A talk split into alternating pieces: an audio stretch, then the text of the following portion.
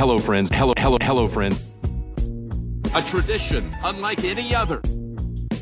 Oh, oh, oh, my goodness. In your life, have you seen anything like that? There it is! Adam Scott, a life changer.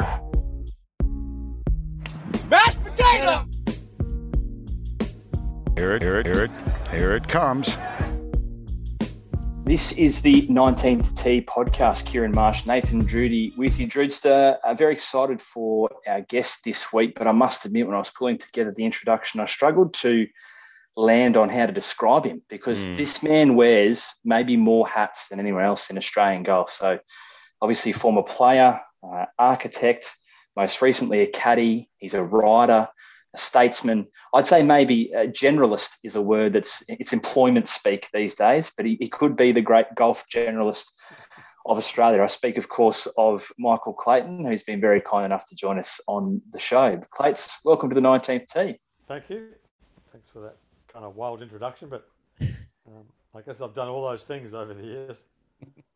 It's uh, it's it's phenomenal that we've we've managed to. I suppose we've been talking about having a chat to Michael Clayton for the best part of two years on this podcast, and I think we get you at such a good time because you got your finger in so many different pies at the moment. I think where we want to start um, is is kind of your most recent, or, or I suppose most current day to day job, and that is on the bag of young Elvis Smylie. So talk us through the last couple of weeks. It's been um, probably a little up and down for Elvis. Uh, we've had him as a previous guest on this podcast, and I, I must admit, Clayton, I've never found a 20 year old to make me feel more illiterate than Elvis did. An incredibly impressive young man and very well spoken, and obviously has some remarkable ambitions that match his talent. It's been, a, I suppose, a challenging summer for him at times, but I'm sure that there's no better view in the house than for you and what you see as what could be a, a phenomenal career in front of him. Well, you played okay at the PGA at Royal Queensland. He was finished 12th and kind of scraped it around for him, really. He was up and down seven for seven out of the bunkers on Saturday, which turned 76 into 70, which was good. And he made a few putts at the end. So 12th was a decent week. And I, where did he go after that? I didn't caddy for, he missed a cut at um, Nudgee. I didn't caddy for him there. Then he came to the Vic Open and missed the cut there by one. Played funny. It was a funny cut. It's a 50 cut, including the women. So it's kind of, you know, it's a tricky cut to make. He shot one under there, missed by one. Went to the Vic Open and played okay. Finished 20th. Not too bad. Eight under. And then I went back to my real job. I was down in Hobart at Seven Mile Beach with Mike DeVries and Lucas and Urian. Uh, I was down there last week, so I missed where did he play last week? He played at Cobram mm. where he missed the cut again. So he's uh, been a little up and down this summer, but he was the start of the year he was terrific. Last year he was second at Rosebud, third at Bonnie Doon, and second at Concord. So he's he's going well. I mean, and you know he's 19. I mean the thing I um remember the first time I saw Greg Norman play was 1974 in the Interstate Junior Series. He was almost the same age as Elvis is now. He was he was 19 and playing. I think he, he was playing number one for Queensland, but he won two matches out of five, and he was clearly going to be very good. But you know, we expect a lot of 19 year olds now. When you think that Greg was 19 and playing in the Queensland junior team. How how good do you think he can be, Clates? I oh, mean, he he. Yeah, he's got time on his side. He does. How good do you think he can be, mate? Because I think when we spoke to him, we we both walked away and went, like he he could be a PGA Tour winner. He could be a major winner. Like his game is so good for a 19 year old, and he's so level. I think to Marshy's point before, how good do you think he can be? He's got the the world at his feet for a 19 year old, really. Yeah, it's, it's always dangerous to kind of predict you know, how 19 year olds are going to play. I. Um, it's fun though. it is fun. yeah. You know, um, I played with Adam Scott. Here's a story about predictions. Um, at the Vic Open at Cranbourne in 1999, so he was 19, I think, about. And uh, the guy I was playing with said, "What's this kid like?" I said, "I don't know. I've seen a picture of his swing in the magazine. I think he's pretty good." so he had a. I've told this story a hundred times hit this wicked snap hook off the first tee, tried to try to chip it out of the trees. And he's clubbed at the tree. And he barely hit the ball, and he chipped it out and hit it over the back of the green and got it up and down for six on the easiest par five you've ever seen. I said to this guy, I said, "Well, I guess he's not that good."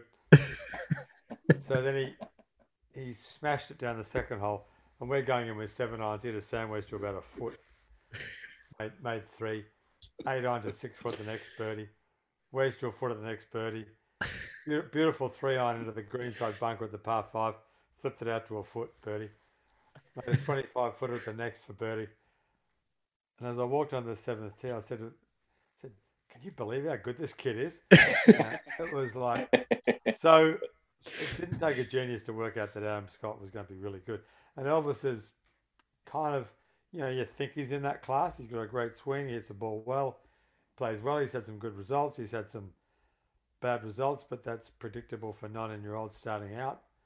You know, when we were 19, it was inconceivable that I don't think there was one under 20 year old in a state senior team in the country. It was almost inconceivable that a junior could make a state senior amateur team. And here he is 19 and 17 we I carried with the Australian, he was like 30th in the Australian Open and you know, he's nearly winning I mean not big tour events, but decent sized tour events down here. So we'll see, but he's good. Clates, if there's one thing more dangerous than predicting individuals' futures, it may well be predicting the the future of generations. And, and I, I want to ask you this about what you've observed, you know, caddying for him, not just this year, but you, you've done so for a little while now. And, and you look at the class that he's coming through because I suppose you look at what we have produced at the world stage now, and, and you've got the, I suppose the the Scott and Day generation, kind of which drags into Leishman, and then to a lesser extent Smith, who's just emerging now as one of the, the Australian powerhouses on the women's side. Obviously, Hannah Green's a major winner. Minjee Lee's doing phenomenal things. Su Oh's making a name for herself on the LPGA. But you look at kind of people around Elvis's age, both on the male and female side, and, and you would have seen it firsthand in these tournaments. You've been on his bag, but just in terms of his class out of the QAS, it was himself, Jed Morgan, now the Australian PGA champion, Louis Dobbelaar's making a name for himself, young Laurie Flynn um, may well be uh, the, the most silky of the lot on the women's side. You've got Karis Davison, Grace Kim, Cassie Porter only turned pro this year, and she's, you know, a couple of top five finishes in her first four starts. It's amazing this generation that's coming through now, and I wonder, given the first-hand view you've had of it um, in the last couple of years, what you what you see in the future in the next 10 to 15 years of Australian golf and how that might project onto the, the world stage. Yeah, it's always like we were talking about. It's hard to predict. Uh, We played with Cassie at uh, Rosebud. She's like really good. She played really well. Um, there's a kid called Amelia Harris who's from Cairns, now lives in Melbourne, who played in uh, the Sandbelt Invitational, the tournament Geoff Ogilvy and I ran at Royal Melbourne, Kingston Heath, Yarra Peninsula. I watched her play and like she's amazingly good. And she's 13. But I, I've said to a lot of people, you know, there are you go to any one of these tournaments and there are 30 or 40 kids who, if they were playing on the tour in 1980 when I started, they would have had the best swing on the tour. I mean, you know, they wouldn't have beaten David Graham or Bob Shearer or Graham Marsh or, um, well, they definitely wouldn't have beaten Greg, but they all had better golf swings. So there are so many technically good swings now that some of them are going to be really good. Who knows who they're going to be? But I mean, Jed's been kind of he beat OK for Elvis in the amateur that Jed won. He played him in the last eight. It was the closest match he had. He beat Elvis three and two. And then he kind of, you know, COVID hit and he didn't do a whole lot. And he turned up at Royal Queensland and played a phenomenal tournament. So he, when he plays well, he's terrific. We played with Louis. I think we played with Louis. Where we played with Louis? Um, I think the first two rounds at Royal Queensland. I mean, he's a terrific player. So uh, there were good players all over the country who, who, you know, let's see how they go.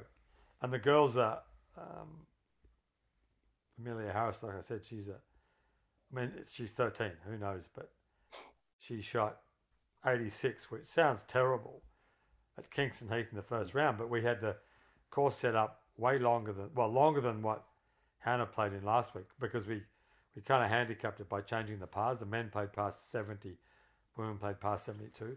So she shot eighty six at Kingston Heath, but as Geoff said, it was every day was like Sunday at the Men's Australian Open. And she shot 82 at Royal Melbourne and shot 74, 76 at Yarra and Peninsula. And I watched her play. I was like, wow, she's really good. Like great swing, hits the ball really well, great temperament. So, you know, there are kids out there who, and who knows, she might be playing golf when she's 17, but I don't get the feeling that that's going to happen. And Jeneath Wong, who's plays at Metro, where, where I play in Melbourne, she's kind of dominated Victorian amateur golf for the last couple of years, and she's kind of tiny, maybe maybe five foot, but she's pretty good too, like really good, and you know, gutsy play, plays quickly, doesn't bitch and moan and carry on like we all used to, and got a great temperament and just loves to play. It's great fun to watch her play. So, you know, there, there are a bunch of kids out there who got a chance to be really good. I guess it's it's an interesting segue into a question. I wasn't sure where we were going to get to this, but how, what have you made of the past two years of golf in Australia? I mean, me and Marshy have been fairly critical of the way I guess the pandemic was managed um, by our governing bodies, and we we felt at times there could be could have been more done to support our players, whether they're the young generation that you've just mentioned, 10 or 15 names there, or whether it's the older guys who are at the back ends of their career, like your Matt Millars, uh, etc. How have you sort of assessed that past two years and what impacts do you think that might have had on some of those younger players or, or just the tour in general? Because I, I think we can all agree pretty universally that the Australian tour isn't what it was 30 years ago where we were having Greg Norman and and you know even earlier than that big international players come back. So I guess how do you kind of put all that together in your head being so ingrained in the game Clates? Well it's for a kid like Elvis it's hasn't been too bad because he's 19 and it's not you can you know you can miss a year or two out of your career at 19 and it's not going to kill you but like Blake Collyer who Blake was he finished second a couple of weeks ago. Some uh, where did he finish second at? Vic Open? No, somewhere. Um, Vic, Vic Open maybe. I think it was the Vic Open. Yeah. Yeah, yeah maybe. Uh, and he played well last week until the last stage, shot 63, 75 in the weekend. But 25 and two years out of career is really not great because those you need to be at that point you need to be going to tour schools and playing tour schools. So it's hurt those guys a lot. Uh, the tour, yeah, it was disappointing. They didn't play the Australian Open. You know, I think it was kind of a bit of when I think the local guys are good enough to carry it, mm-hmm. and they could have played it for. I mean, I, I don't know what the deal with the New South Wales government or the sponsors is or was, but you know, it seems to me like they could have played some sort of Australian Open and just played it. Um, and it was the reason Geoff and I put on the Sandbelt tournament because mm. there was nothing to play on. Yeah. You know, we've got to put something on. And fortunately, Daniel Andrews is a golf lover and he, you know, arranged through Visit Victoria to get, a, a you know, a, some sort of funding for it. And it was a, you know, I think it's going to turn into a great tournament. So it needs, I mean, the tour, when I played it, when it was thriving, survived on state opens, state PGAs, uh, Australian Open, three tournaments in New Zealand, and guys like Frank Williams and David Inglis who ran the Masters, and Bob Toohey who ran the, the West Lakes Classic, and the New Bob ran about two, two or three, maybe three tournaments. So it was a mix of private promoters, state PGA, state golf associations, and Open, and the Australian PGA. That was what the tour was, and that's been you know dissipated somewhat because we've lost the private promoters out of the game. Mm. Not any private promoters you know, I mean, Frank Williams and David Inglis turned the Masters from a from a pretty ragtag tournament the first year they ran it in 1979 into a brilliant tournament. But in the end, you know, they they sold it because IMG made them sell it to IMG, and in the end, it got run into the ground because IMG didn't have the passion for that tournament that Frank and David did. It was Frank and David's job 365 days a year, really, certainly 364 days a year. They, you know, perhaps they took Christmas Day off. but, I mean, those guys turned that into a phenomenal tournament. So that's what Geoff and I want to do with the Sandbelt tournament. But, you know, I think what's happened the last year or two is that what it's showing is that we don't have enough women stars to carry women's only events. We do if we have the Australian Open and it's co-sanctioned by the LPGA, uh, which, which makes it a great tournament. And we don't have enough men's stars to carry a men's tournament unless they all come back. And they, I mean, when was the last time Jason played here? So, and Leishman and Baddeley and, you know, Adam has been great, but there, there have been a few guys that have been missing in action. So, but I think if you combine the men and women, we've got enough good players to create decent events. So Hannah was, you know, her last two weeks of hers have been terrific. Su played well at the at the PGA at Royal Queensland. So if we can get, and I think you know, I think we can talk Karrie into coming back and playing. Su played with Karrie. I played with Su today at, Sandringham when we were talking about Karrie. She played with her in that tournament in Florida three or four weeks ago. And she said, still, she still hits the ball. I can't believe how well she still hits the ball. yeah, and she's kind of. sure she made the cut that weekend. Yeah, she played well, and you know, short game's not that sharp. And I mean, Karrie's pretty hard on herself, and 20 years of when she started 1995. So, you know, 25 years of grinding out in the tour will wear you out. So, you know, I'm not sure she's ready to come back and play full time. But if we can get Kari to come back and play in Australia three or four times a year with, you know, and Hannah and Su and get Min Woo to play and Minjee and you know, you know the best guys and have mixed events like we've had, then I think that's obviously the future for Australian golf because we're not in the game. I mean, I'm not sure what's going to happen to this Saudi tour now that Bryson mm. and. Johnson are out of it, seemingly. But um, you know, we're not in that race in terms of appearance money. But if we can get the best Australians to come back and play, so so we've had three different formats. We've had uh, the Vic Open, which is two separate fields. Had the the Rosebud and Cobram Barooga, which is same field, women playing a much shorter golf course, same par. And we had the Sandbelt tournament, which was same field, but different pars. So we played Royal Melbourne, Yarra Yarra, 70 for the men, 72 for the women. Kingston Heath, 72 for the men, 74 for the women. Peninsula, 71, 73. So essentially, the women had an eight shot handicap, which is a bad way of putting it. But we played the women's course way longer than they've played it in the other tournaments. We played around just under 6,000 metres. I, I don't think our girls are going to get any better if we play 5,500, 600 metre courses mm, mm. in an attempt to even the scores out because they're just pitch and putt courses. So Hannah goes out and shoots 20 under par and wins the tournament, but she would admit that it was a pitch and putt affair. So for all those girls to get better, they've got to start playing LPGA length courses and they can't beat the men in the same field playing a course that long. So you handicap it by, or, or you adjust the par. So handicap's a bad word, but you know if you play the 12th at Royal Melbourne, 435 metres, par four for the men, which it is, par five for the women, and at, at the end of the week, because you've adjusted the pars, there's an eight shot difference, then I think that's the best way to play it. Because I think it gives the women a chance to realistically assess how good they are sorry, assess how good they are. But if you just stick them on the forward tees in an attempt to even up the scores, then it's kind of a, you know, you're kind of getting a false score, I think, because it's nowhere mm. near what they're going to face when they play the LPGA Tour in America. And that's what you're training them for. That's the whole point of this tour, is to give the kids the skills and the experience to go and play overseas.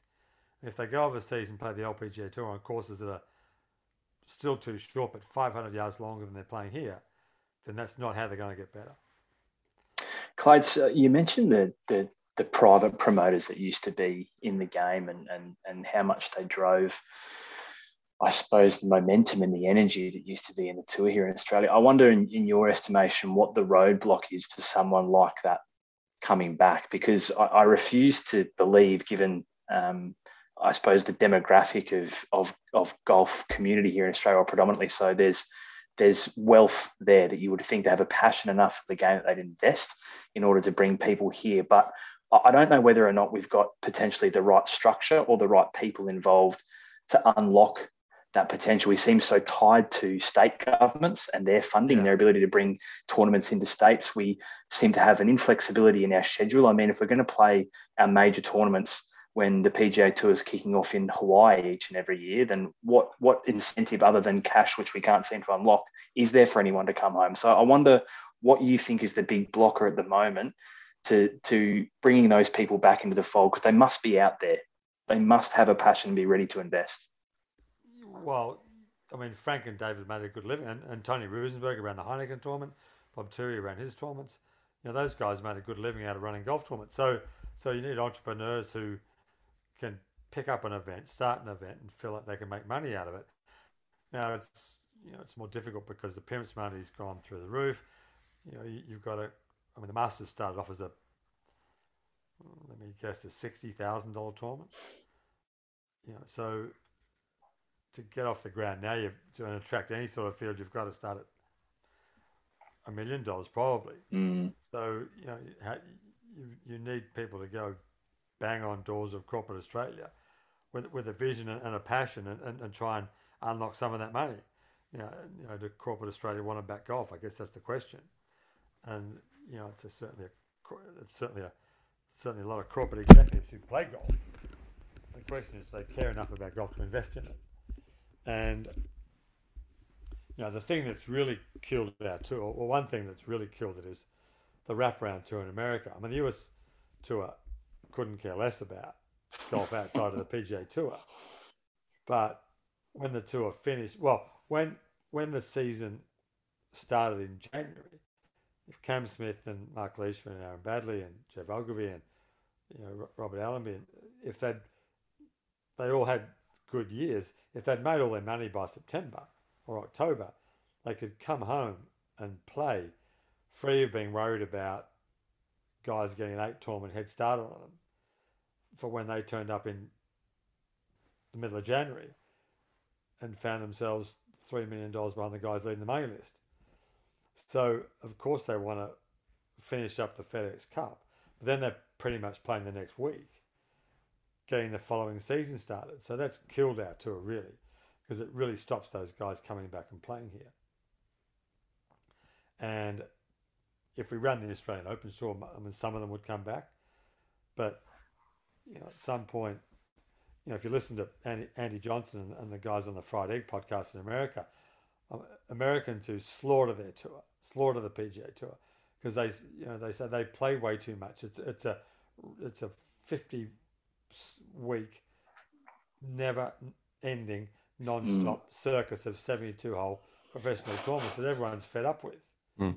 So you know, their argument is stop the tour after the FedEx Cup and give it a rest.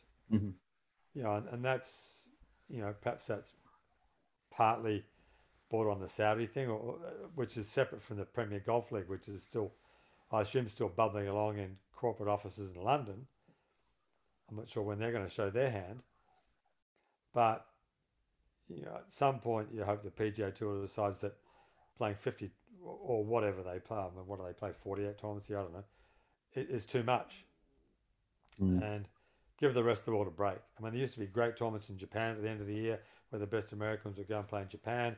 Seve would go and play twice. Twi- Seve would come and play twice a year in Australia and twice a year in Japan at the end of the year. Now, Seve's equivalent, say Rory McIlroy, he's not doing that. He's just staying in America and playing in America. So it's, you know, in some ways, as, you know, as much as I detested the what the Saudi thing stood for, you know, the PGA could do everyone, a, the PGA Tour could do everyone a favour including themselves, by playing a bit less. And that would certainly help our tour because it would free our guys up to come home and play. I think it's it's really it's really interesting though. Like I think you look at the uh, it's a great point that you make about the calendar. I probably haven't really thought that through in, in its full extent, but I feel like we've been so reticent to to even explore other options to change. And and if you look at the way that sport's gone in this country, you look at the success of the Big Bash in the past nine years, albeit it's probably waning a little. If there are alternative formats of the game out there, and, and I think of Blitz Golf, who you know we're massive supporters of what they do, is there an opportunity for a six week Blitz Golf League to run around the state and really find uh, around the country and find new people to bring into the game? Because I mean, I love golf. I co-host a podcast on golf where we talk about it for three hours every week. but I can't bring myself to watch 72 holes of golf across four days. It's a lot of golf to wait for four days for a result. It's the same with test match cricket. It's the same with a lot of other sports. So I'm wondering if there are alternative formats of the game. And I think that's why your tournament was so successful down in the Sandbelt. We, it was something different. And I guess, you know, yeah. do you think there's an appetite for that within golfing fraternities and uh, around the country you, to just explore alternative formats of the game? Well, I think they're kind of doing that with, you know, I think they'll finish up with a mixed Australian Open at some point. Uh, the the Vic Open with the men's and women's field. Mm-hmm. I mean, the Vic Open was a great tournament when the LPGA and the European Tour played. Was, a, I mean, it was a wasn't a great tournament. The US Open was a great tournament, so let's not confuse greatly. yeah. But but it was a um, it was a great event where the people of the Bellarine Peninsula and Geelong embraced it and loved walking the fairways. Bring your dog, you know, free entry, easy car parking. Access. It's a really cool event. That's so you know I think that's really innovative. So Niall Horan's manager of One Direction fame came down here and started the same event in Northern Ireland a year later. So, you know, I think we've been incredibly innovative. I mean, I must admit, I've never watched a Big Bash game of cricket. I don't watch Test cricket either, but I can listen to Test cricket on the radio all day. Driving, I love listening to cricket on the radio. Mm. I love listening to golf on the radio, but I don't watch much golf. Um, I listen to more podcasts than I do watch golf. But and I watch the majors and you know the Players Championship, and and I love to go and watch live golf. You know, I, golf on TV is not doing it for me at all, but to me the thrill is actually going and watching golf live. So this is a bigger point, but part of the problem with the Australian Open is that I'm old enough to remember when it was in Hobart in 1971, 51 years ago, then Adelaide the next year, 72, Royal Queensland 73, Lake Karrinyup 74, and that was the end of it. But there was this rotation that, that had gone on in, in the 50s and 60s, which I thought was great for the Open because every six years you kind of knew it was coming around and coming back. Why would anyone in Perth care about the Australian Open when they haven't seen it for almost 50 years? It's ridiculous. Mm. But we've got into this, you know, the, the trap of, and it's been lucrative for golf, of, of state governments essentially buying the Open, and you know it's been in Sydney since 2005 or six.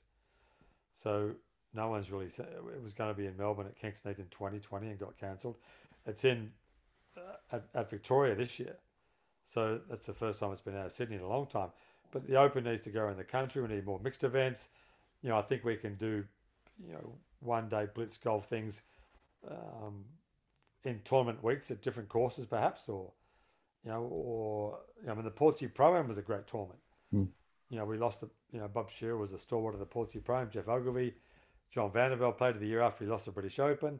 So that was, I mean, that was a really cool one-day event on the second of January that got a really big crowd because it was, you know, there were footballers and cricketers, and it was a kind of cool, crazy event. So there's certainly room for innovative golf. But I mean, I'm too much of a um, uh, you know, lover of the, the old style form of the game. You know, I love watching 72, 72 I love being at 72 hole golf tournaments. But I'm like, you know, I don't love watching them. I'm not going to sit down and watch Thursday at Riviera. No. Just not, not interested.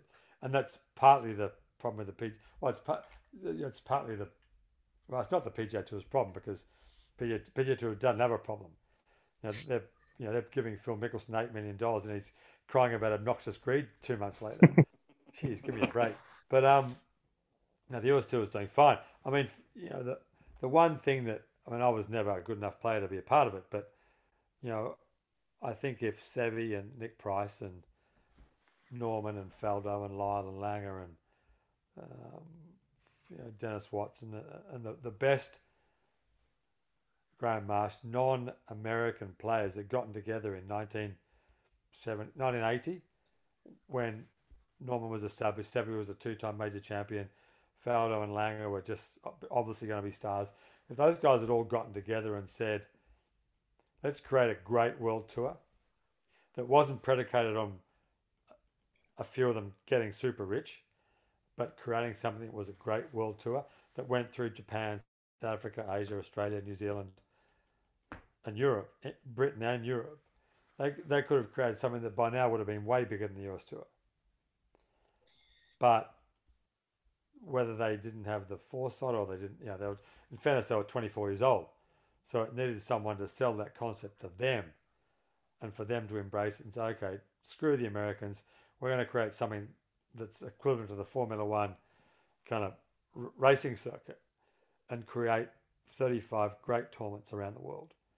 And that would have been the Great World Tour, as opposed to what Greg and Rupert Murdoch proposed in whenever that was, 1992 or 3. Mm. And then Greg with his, elef- uh, you know, his elephantine memory and, you know, lusting for revenge on, on the tour, trying to create this Saudi thing. Well, that's kind of not what the game needs, I don't think.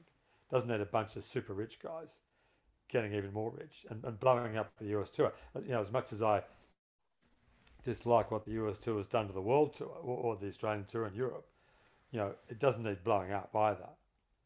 So, you know, the question is, how do you look 30 years into the future and create, you know, for me, I still think there's a, there's a place for a great world tour for, for the players out, you know, for non-American players who don't want to live in America. The problem is there's so much money in America now that why wouldn't you want to live in America? You know, Yeah. it's, it's so, but it's a pretty uninteresting one-dimensional tour that makes a whole lot of guys really rich. I think you create something that's way more interesting if you went through South Africa. You know, if you started South Africa, Japan, Australia, New Zealand, drag Canada in because the Canadian Open's been screwed by the US Tour. Europe and, and Britain, you can make a phenomenal tour.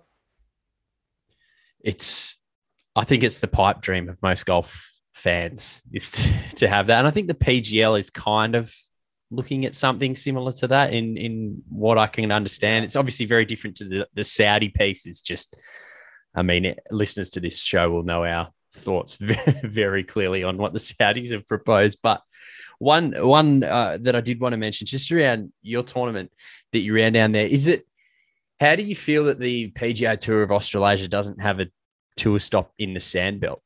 I feel like it's it, it, there's so many courses that have made tournaments their home. I mean, you look at the Vic Vic Open and what Yeah. happened down at 13th Beach, and that's fantastic.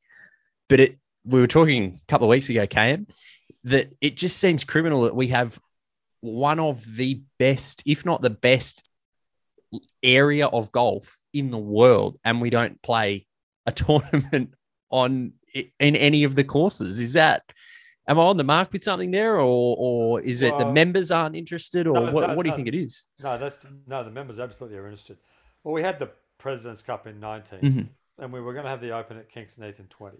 We've got the Open at Victoria in 22 th- this year. Yeah. So, so it was really only one year. But you're right, which is why we started the Sandbelt tournament. That the Sandbelt needs an annual tournament, and we had the Masters at Huntingdale, and we lost whatever. Or, you know, 30 years ago, we had the Coca Cola at Royal Melbourne, we had the Heineken at Royal Melbourne, we had the match play at Kingston Heath, we had the Vic Open at, that went around the Sandbelt. We, we had, I mean, one, 1989, I think we played, or 87, we played five tournaments in a row in Melbourne. Played the Victorian PGA at Keysborough, match play at Kingston Heath, Vic Open at Kingston Heath in consecutive weeks, uh, the Coca Cola at uh, Royal Melbourne, and we played another one somewhere else. So, so, but you're right. You know, there needs to be an annual tournament in the summer, whi- which I think is what our tournament's going to turn into. I think we'll turn that into what the Australian Masters was. Awesome. So that's kind of the plan um, and the vision. So I, I think we can do that. So that'll be. I think it's rather than get having it. Well, it got- it was at Huntingdale for however long it was, you know, twenty years, and then went to we played one Metro, a couple of Victoria, the Tiger Woods one at Kingston Heath. But I think the format of playing, which is a bit like the Blitz golf thing, the, the, the Sandbelt tournament was felt like four different tournaments. Mm. Well, Kingston Heath was a different vibe to Royal Melbourne, which was different to Yarra, which was different to Peninsula, and it felt like you were going to a different tournament every day. So, yet, yet it culminated in one 70-12 tournament. So I think that's a really potentially a good format. So, so if we can kind of, you know, pull it off and make a decent tournament out of that, then I think it's going to be good. But but it's, we're never going to pay anyone any appearance money. It's going to rely on Minwoo Lee and Minjee and Hannah and Karrie and Su and Adam and, and, and Geoff twisting a few arms behind players' backs at Augusta in, in in April when he's over there. To you know, we need you guys to come back and play, and it's always going to be a limited field. You know, it's going to be maybe forty pros, because the idea is to it's really a mentorship thing where the best players in Australia come back and play with the best kids. So Adam Scott plays with Amelia Harris, and she like blows her brains out because she's playing with Adam Scott. But he, but she gets to spend four hours with Adam or, or, or Geoff or whoever. And she played with Peter Fowler this year, and um, she gets to learn how to play golf, and gets to watch how those guys go about their business. So by the time she's twenty and she's played with Karrie Webb and she's played with Su, and she's played with Hannah Green in the Sandbelt tournament at Royal Melbourne and Kingston Heath. By the time she's 20, she's ready to go. You know, they've taught her everything they know. So that's kind of the idea behind it. So I think it's a great story to sell. It's mixed golf. I think if you can't get corporate golf to back it, then there's no hope for corporate golf in Australia then. But, you know, I think if you know, we can get um, as passionate as Frank Williams and David Inglis were about the Masters, about the Sandbelt tournament, then I think we can create something that's really good. But it's going to rely on the, our best players coming back and supporting it. And if they don't support it, then it'll go somewhere, but it's not going to go as far as it can.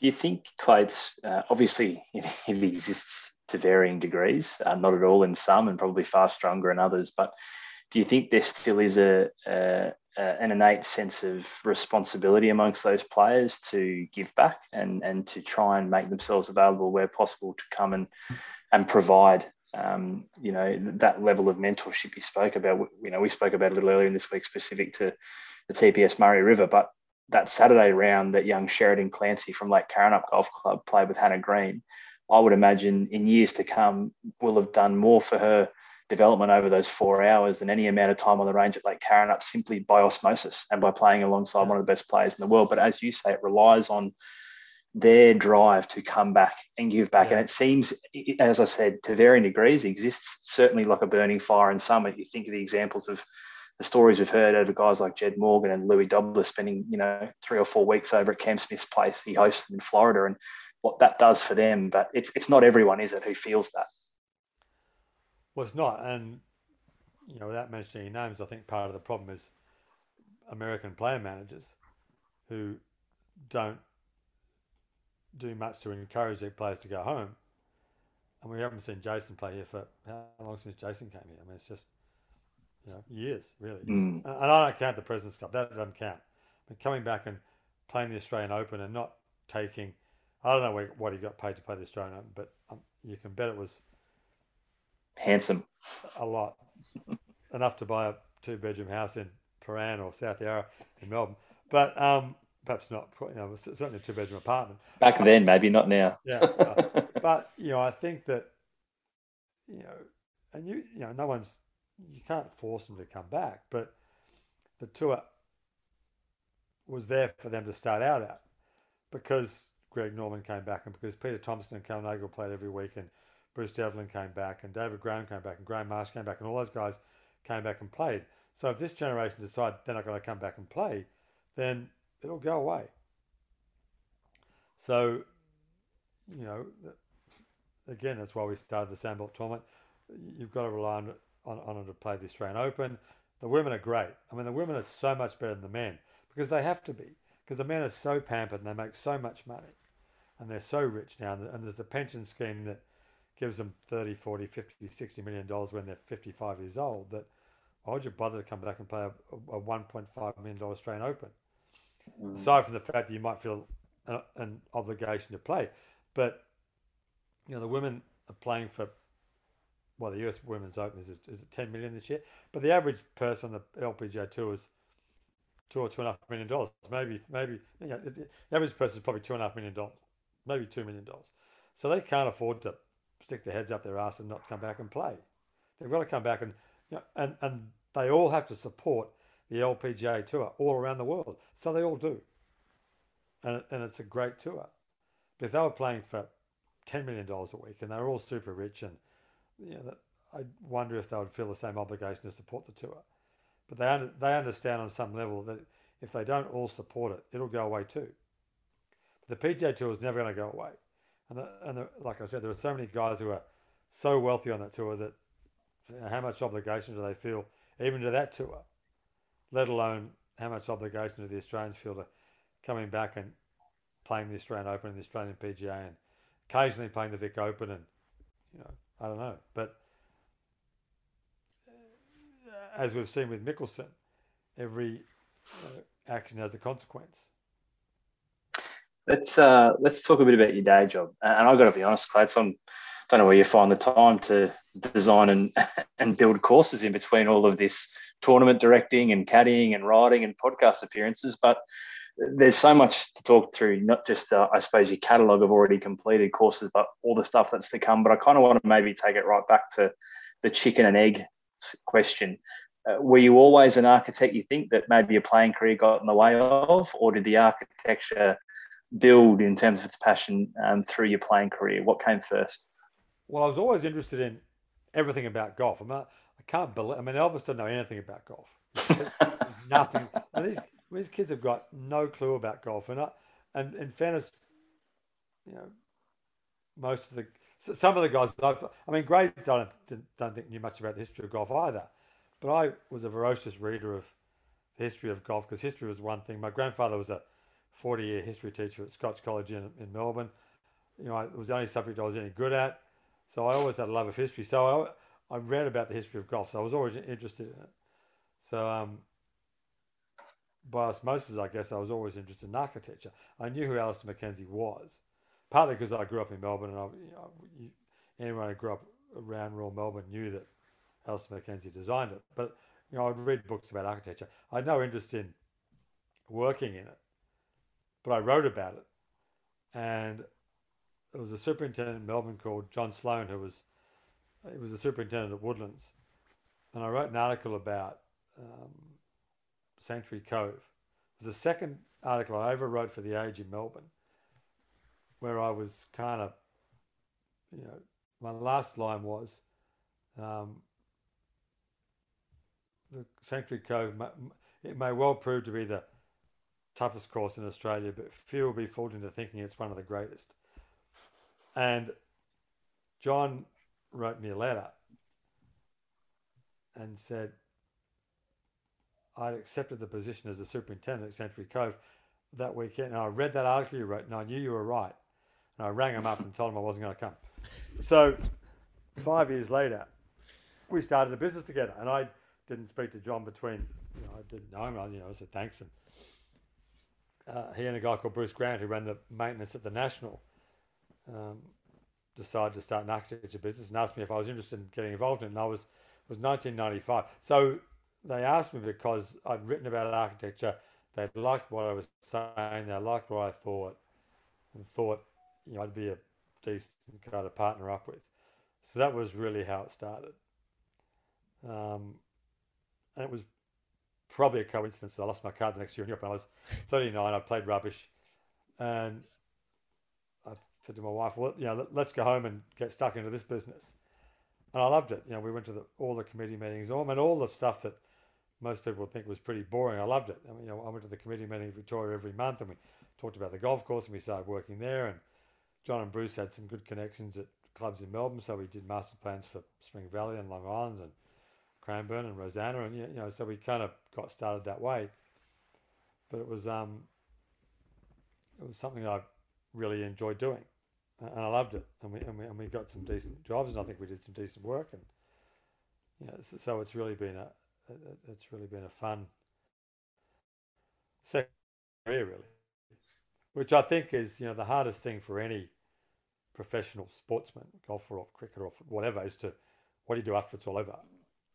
And you you think when you're 25, you know, if you're Elvis and you you said, what do you want to do when it's over? I think his answer would be, well, I want to make enough money between now and when I'm 40, so that when I'm 40, I don't have to do anything which sounds like sounds great when you're 20. Go buy a nice boat and float around and fish, but you'll soon get tired of doing that. At least I think I would. So no matter how much you make, you've got to find something to do after you're 40, and you can do what Bernhard Langer's doing, and you know be leading on the Champions Tour when you're 64. But you know it takes a pretty motivated, super person to be still playing as hard as Bernhard's playing. What he started when he was 18 on the tour and he's 64 and he's still, I, guarantee you his schedule's exactly the same now as it was in 1978. Every, every day would be exactly the same. So that's a pretty unique individual. So I was lucky enough to fall into, you know, the, the things that I do really. I mean, caddying's only a, you know, I, I, I caddied for Su at the Australian Open when that was really the start of it, when she was an amateur in 2013 or 14. And we did the Kraft Nabisco together. And, you know, so I just kind of, different players would ask me and I would, um, you know, I'd pick up the bag for a week or two here and caddy for it. And I, I love doing that. But, you know, it's really a four or five week job. That's it. Um, but we're building Seven Mile Beach in Hobart for Matt Goggin at the moment. So I'm down there, you know, every other week really, which is great fun. I mean, Mike DeVries is down there with Lukas Michel, who played the US Masters last year. Lukas is on a bulldozer pushing sand around, which is not quite as glamorous as playing the US Masters and the US Open as the US Mid Amateur Champion, but you know, as a US Mid Amateur Champion, so you know, it tells you something about. I mean, he's 28, and he's the question is, I mean, COVID's really hurt him. His plan was to go to the tour school two years ago, but he's being trained by Mike DeVries on how to drive a bulldozer and how to shape shape sand and how to shape ground and how to build golf courses. So, you know, he's got a choice to make. Do I go down that road or I go down that road? So it's uh, and he's working with a guy called Jurien van der Vaart, who's a 35 year old Dutchman, who played the Challenge Tour, played a few Dutch Opens, tried to get on the European Tour.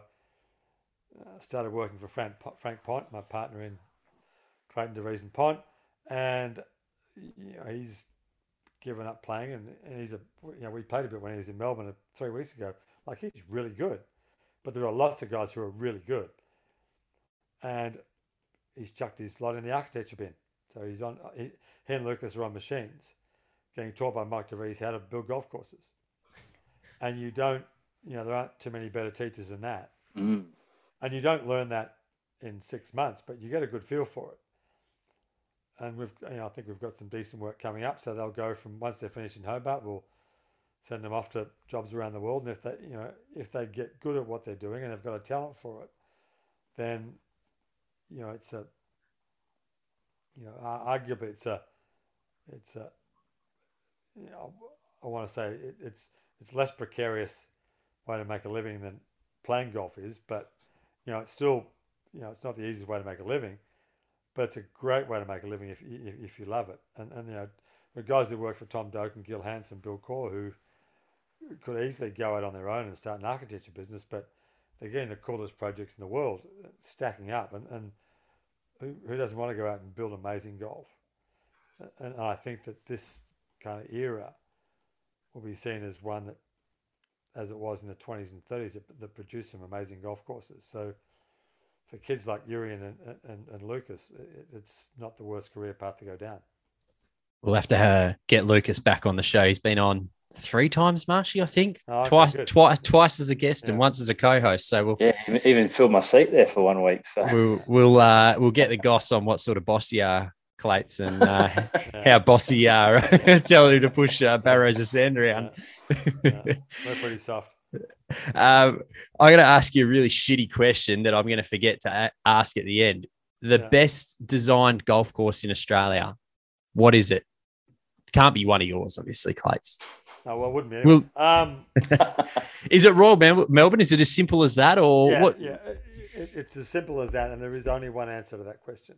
Yeah. I mean, it's an amazing golf course that's built incredibly well, so well that they built a new seventh hole, I think in the forties. The, the old used to go off the other side of the sixth green and play up the hill. The old green's still there, just in front of the eighth tee. So Ivo Whitton built a new seventh hole in the forties, but and Claude Crockford moved the uh, the twelfth green on the west course across.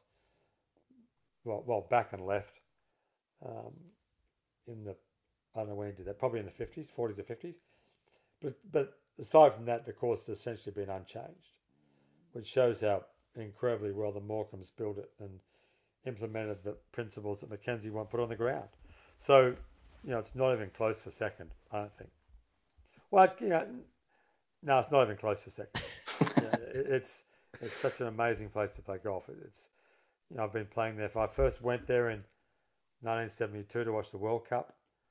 I played there in 1974 for the first time, and so 48 years ago, and it's still it's still as much fun to go there and play as it was then.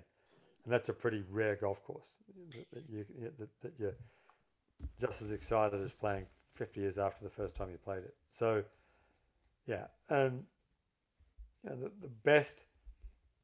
I mean, the top 10 in Australia is so much better than it was 40 years ago. I mean, Kingston Heath is a, you can't imagine how much better Kingston Heath is as a golf course than it was 40 years ago before Graham Grant kind of restored it. You know, putting all the bunkers back at the 15th and the 12th and chopping all the bad trees out of there and regrassing it and getting the greens hard and fast and rebuilding all the tees and uh, and you know we were the architects there for well I was for you know from for, for almost 20 years. And so you know Victoria is so much better than it was. So the quality of the top 10 20 30 courses in Australia is so much better than it was 40 years ago. So but but you know nothing's really even approached the quality of Royal Melbourne. So hopefully at Seven Mile Beach. I mean the land's good enough to do something you know perhaps in that league you know, I'm, never going to say it's going to be better than Royal Melbourne, but you know, it certainly sets a phenomenal standard and, and one that everyone is striving to reach. And I, I, like, you know, Alister McKenzie spoke about St Andrews when you know, someone asked him about Cypress Point, which a lot of people would argue is the best golf course in the world. And he's kind of scoffed at the suggestion that Cypress Point was the, you know, the best golf course in the world. He said, Royal Melbourne's the only first class golf course in the in, in the world. There is no second golf, class golf course. And Cypress Point's a very bad third class course. so, you know, I, I feel a, a, bit that way about Royal Melbourne. You know, I mean, I, I, I, still think you can make an argument the old course is the best course in the world. Certainly one of the best three or four. So, you know, Royal Melbourne's kind of the Australian version of that for me, really. I think uh, obviously I've I've not played Royal Melbourne or anywhere in, in the Sandbelt, but I was over there for the President's Cup, and it blew me away because I I probably had very high expectations, and it still exceeded the expectations that I went in with. Just the amount of subtleties, but then not so subtle parts to it. There's bigger hills than I was expecting. The fairways were probably doubly as wide as I was expecting and I would love to just go back and obviously, yes, play, but just walk around and take all of that in without the grandstands and without watching players and just stand in different positions and see how it all pans out. I'm wondering how important that sort of part of designing a golf course when there is literally nothing there and you know following seven mile beach at the moment obviously a little bit of earthworks happening but how important is it just going and walking around other golf courses without actually taking any sticks out? Ah, I think it's really important because you can you, you look at how the architects created the greens and the bunkers and how the whole thing ties in together. And I mean, Royal Melbourne's a phenomenal set of greens, and when it comes down to it, you know the best courses have got great sets of greens. Or most, not perhaps not all of them, but but almost all of them have got phenomenal sets of greens. You look at every one of those greens at Royal Melbourne, it's a masterpiece in it's a masterclass in what a great it, you know individually how great those greens are. So when you go and build a course like Seven Mile Beach, you've got to you know, you know for a course to be remotely as good as Royal Melbourne, you've got to build 18 great greens. So so you've got to find the great green sites and then shape them so well that when you finish, it's like, wow, you know, that's an amazing set of greens. But you've also got to get from the to the green with golf land that's exhilarating and fun and exciting that, that, uh, that keeps you interested. And, and there's so many options. About you, know, you never play two holes that feel the same, which is what Royal Melbourne feels like to me. It's, it's you know, the parts are great, but the some of the parts is amazing as well. So, so it's you know it's fine to get the parts right, but you got to drag them all together and make it into you know into a coherent, sensible golf course that stretches your mind and your shots. But but you know it's a cliche, but it's still playable. But and, and a, you know, I think people make the it's a huge mistake to make that. People think that a playable golf course for everybody means that every shot's got to be playable. and that's not true at all. I mean, I mean St Andrews is an incredibly playable golf course, but you put a 45 handicap woman or man in Hell Bunker or the Road Bunker or Strath or the Beardies, and they can't get out. Mm. They're, they're done. Just pick it up and throw it out. So, you know, we fall into this trap of, you know, people complaining about severe work because every golf course has got some severe work on it and severe holes and severe features. Any course worth its salt, where a player with an incompetent technique isn't isn't going to be able to play it. So, Mile Beach is going to be incredibly playable, as St Andrews is incredibly playable, and Augusta is incredibly playable, and Royal Melbourne's incredibly playable. Kingston Heath, all the great courses are incredibly playable. That doesn't mean every shot's playable for the worst players, and I think we tend to fall in that trap. You get you know poor players who bitch about individual features, and that's unfair, and that well, you know I could show you 15 things at Augusta and St Andrews and Royal Melbourne that would qualify as unfair if you built them now. Mm. But because they're so accepted as people, just, well, they're great courses, so they're beyond criticism. But if you built, you know, if you built the old course now, people would think it was ridiculous, Mm. unfair, stupid. You know, you, you, the eleventh hole goes across the seventh. Often the best way to play the fi- the second shot, the fifth hole, the fourteenth hole is to play it down the fifth fairway, double greens, you know, bunkers you can't get out of. You know, it's complete madness, but it's great. Mm. So if you try and make something that's, you know, fair and fair and playable for everyone, you're going to finish up with the most boring golf course in the world, probably. Pretty- so Be very Richard Bland. Uh, Clades, I've got a two-parter for you, but I- I need you to answer the first, um, the first half.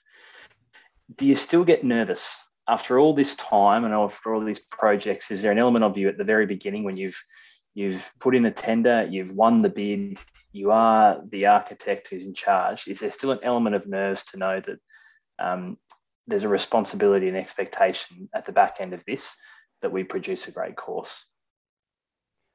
I get nervous about it. I mean, you, you understand the responsibility, but I've never got nervous about it because I've always worked with great people. You know, so I'm not nervous about Seven my Beach because I know Mike DeVries is one of the best architects in the world. And I wasn't nervous about Barnbougle when the only brief was, you know, from Richard Sattler, who didn't play golf, was he, he, he said to Tom Doak and I, I don't care what you do, just don't screw it up, which is the perfect brief. But when you work with Tom and Brian Schneider, who has done the shaping, who works for Tom, then you're not nervous when you're working with guys like that. And I Mm. always said, you know, John Stone and Bruce Grant were phenomenal partners to be with. So I was never nervous because I always knew I had great people around me. So uh, no, I don't get nervous, but like you understand the the expectation uh, and the responsibility not to screw it up, and which is not to say you don't get everything right, but I think we've done a pretty decent job in getting most things right. The second part then um, may have been a little bit more contingent on you saying, yes, I do get a little bit nervous, but let me reshape it uh, Yeah. in that sense. So, and noting that it may not be easy to just elevate one above the other, maybe they are the same level of responsibility, but in different ways. But how do you compare, say, the two projects you've just mentioned in Seven Mile Beach and Barnbougle? Well, you are presented with a phenomenal piece of land, and it's essentially a blank canvas that you know has the potential to be a phenomenal course. How do you compare that responsibility to, say, somewhere like Royal Queensland, where you've got the legacy of Alister MacKenzie uh, hanging over uh, over that course? It was a unique. It was a unique job, but I'm sure, given your love of history and your love Yeah. of McKenzie, you, you, you felt a sense of responsibility not to walk away from his, you know, his blueprint that he'd left there so long ago. Yeah, they're kind of, I guess, different jobs in the sense that uh, one was an existing course, so you've got a a um a, an existing core of members who expect a lot, Mm. whereas at Seven Mile Beach and at Barnbougle, all we how we had and all we have is one client who expects a lot. So if you screw up and make a mess of it, no one cares because there are no members. The client cares because it's going to cost him money. But there aren't 1,500 members who've been members of a club that's existed for 100 years and are expecting something really good out of it. And, and you're pay, and are paying you pretty well to do it. So in a sense, they're different responsibilities, and you know, um, I've often said that you know if you can't annoy twenty percent of the members with what you do, you're not even trying. So you know, th- there's always going to be a core members who criticise what you do, but you know, I think in time that that you know you know what good stuff is and what bad stuff is, and if you do good stuff, then that's all you can do. But um, yeah, it's a different responsibility because it's a, it's a responsibility to a thousand members or fifteen hundred members versus one client, and they're different responsibilities, but equally weighty, really. I guess. Does that kind of answer it a little bit, or For sure. Uh, let's talk Seven Mile Beach, uh, Clates. I, I think this is the most exciting project in Australian golf for quite some time. Um, just looking through on the website, there's some fantastic uh, progress reports from Matt Goggin. Um, the, the piece of land looks absolutely phenomenal. I guess I wonder what, I mean, can you give us a timeline, I guess, you're working towards? And then maybe how good do you think this can be? Because I've heard you describe this that it could be better than Barnbougle, which is immensely high praise for a course that is so well loved by the Australian golfing public. So how how good do you think it can be? Where you know world rankings, Australian rankings? I mean, is- is that even a consideration? How does that all come into it, and maybe that timeline you're working towards as well? Well, I think we're kind of in the middle of the next year, probably. I mean, Matt, we did a TV thing down there when he was out in five weeks ago, four or five weeks, and he said sometime sometime between January one and, and December thirty one. So that's kind of, but it, will be next year. Um, Diplomatic. yeah. Um, I shouldn't say better than Barnbougle. Um, I think it's a probably a better piece of land than Barnbougle, only because it's bigger. But Barnbougle was such a restricted piece of strip of land between the beach and the, and the farm. So it was great for what it was. It had great movement, all sand. You know, it, it was, it was a, no doubt it was a great site, but it was a narrow strip, and we we were really restricted in terms of the directions we could go. Basically, it's out and back, out and back.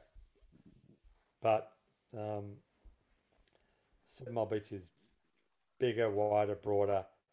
It gives us more scope to move around. So, so in that sense, it's got a, a chance to be better than Barnbougle because it's only because it's a better piece of land. But you know, Barnbougle's a, I, mean, I, I think it's a, I love it. It's, it's a brilliant golf course.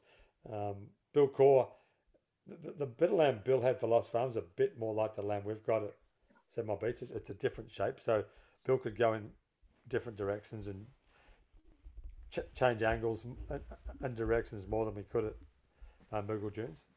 So, so it's you know they're all great sites, and I think we've got a pretty good routing. In fact, a really good routing. You walk over it, and you get the sense that I think Royal Melbourne's probably got twelve great holes, like great holes as in world class holes, as in world class holes, sort of in the top two hundred holes in the world, perhaps. So I think Seven Mile Beach has got a chance to. There are a lot of holes you walk there that wow, this is great. This could be great. And if and if we screw them up, then they won't be great at all. But but you know if, we can get them right, then I think it's got a shot at having the same you know, similar number of really world class holes as Royal Melbourne does, and perhaps Barnbougle. And I would say, you know, talking about sums of parts, Kingston Heath might have one or two world class holes. But it's a world class course because the sum of the parts is so impressive. Know, it's a great green, great greens, great vegetation, great condition, great routing, some unusual shots, quirky shots. But really, if you were pressed to how many holes that Kingston Heath would get in the top two or three hundred in the world, 15 probably would, 16 maybe. But and Metro, where I'm a member, you know, I've loved that golf, played there for 45 years. Wouldn't, of course, one world class hole. But it's a terrific golf course. But there's not, it doesn't have, because it doesn't have the land, it doesn't have the great individual holes that, that make something truly world class. So, I, I, but I think the land at Seven Beach gives us a shot to do that. So it's our responsibility to, to kind of pull that off and make sure that we make the, you know, the eighth hole a great par four, that long par four that it can be, and make three the great, great rollicking wild par five that it can be, and ten the great short par four. And we've kind of shaped out the thirteenth hole as a short par four, and I think it's, it's like really good. So, you know, if, if we can kind of cumulatively pull together a decent number of great holes, but make it a sensible golf course at the same time. And I think we can do that. And of course, the great thing is it's such a good site that you walk from pretty much you walk off one green onto the next tee. So, you know, it's not like you're sort of searching for the next great hole. When, when Matt and I walked around the land, when it was covered in trees, you know, you couldn't see more than 20 yards, but you still got the sense of, wow, this is really good. But once the trees come off, you, you literally you walk off every green and step onto within five or 10 yards, step onto a tee, and there's another great hole. And, and that thing gets repeated 18 times over to the point where Mike and I walked the west course, which is still in the pine trees, where, where Matt's got the lease to build the second golf course. We walked out the other day, and it's like Mike, Mike, had, Mike had never, it, it kind of walked it quickly when he first got there. We spent five hours out there, and it was like he said, "This is like really good. You know, this is like amazing how good this is." And, and it's yeah, it's completely different to the to the site we're working on now.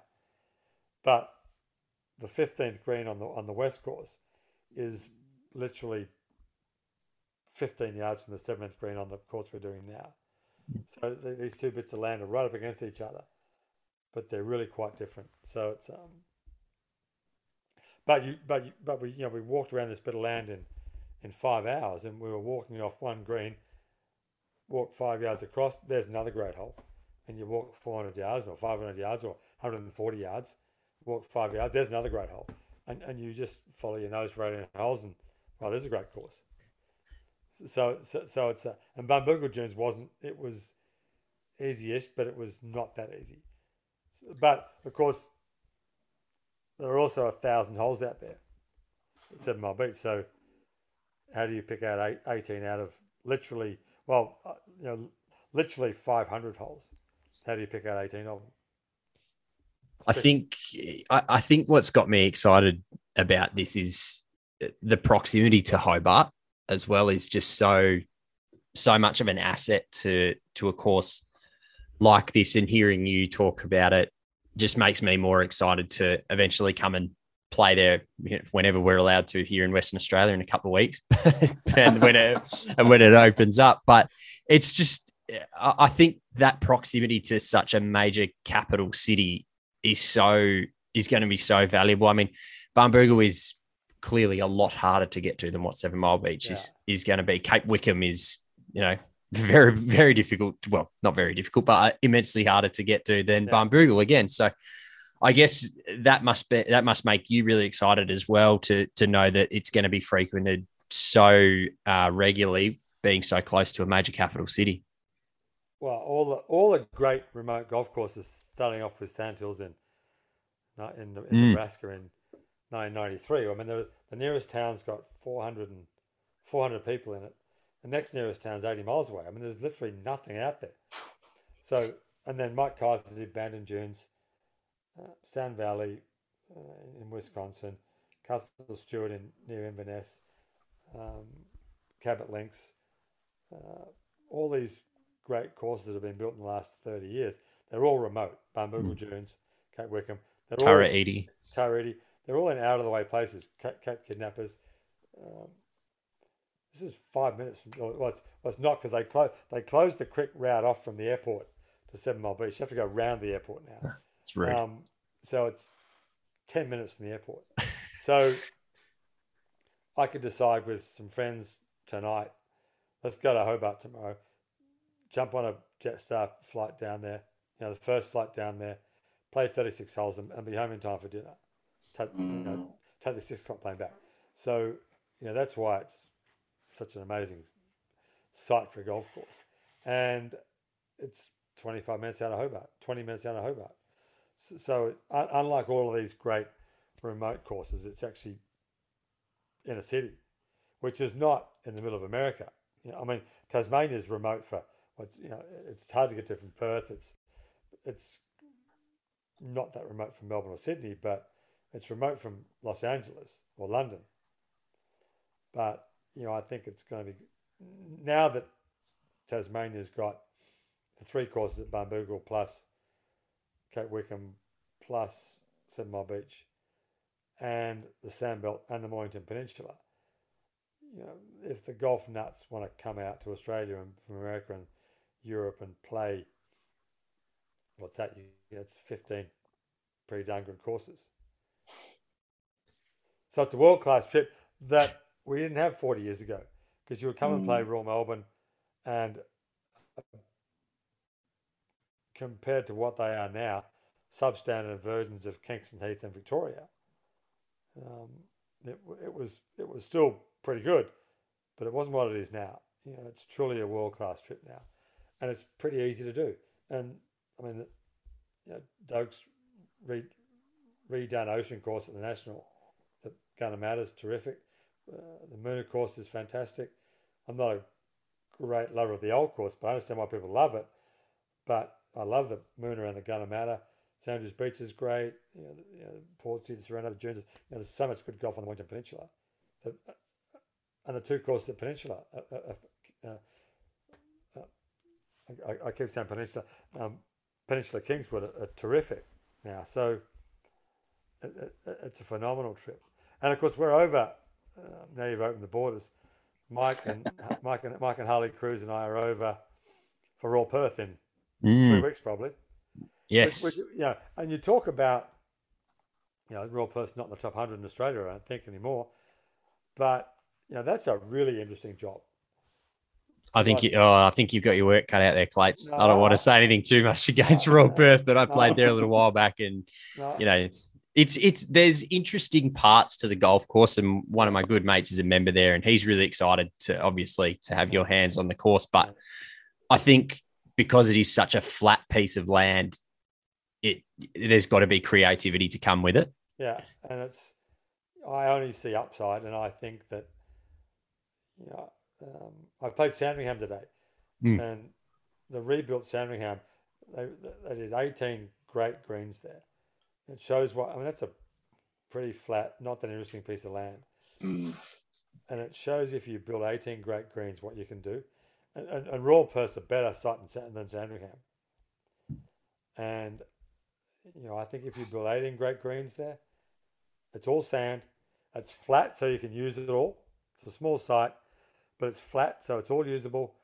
And it's, um, I think you can make it, I think you, you can make Royal Perth pretty good. I mean, not perhaps top 20 in the country, but, you know, way more interesting and more fun than it is. So, uh, well, you know, so in that sense, it's a really interesting job because you know Royal Perth should be a really good golf course. Royal Perth, for God's sake, yeah, it should be really good. so I'm kind of, you know, I, uh, and I'm interested. I mean, Harley's obviously seen it. I've seen it a lot. Mike DeVries never seen it, so we've kind of made this pact that we're going to walk the course with Mike, but not say a word to him, and, and just see what he and just wait to see what he says and what he sees.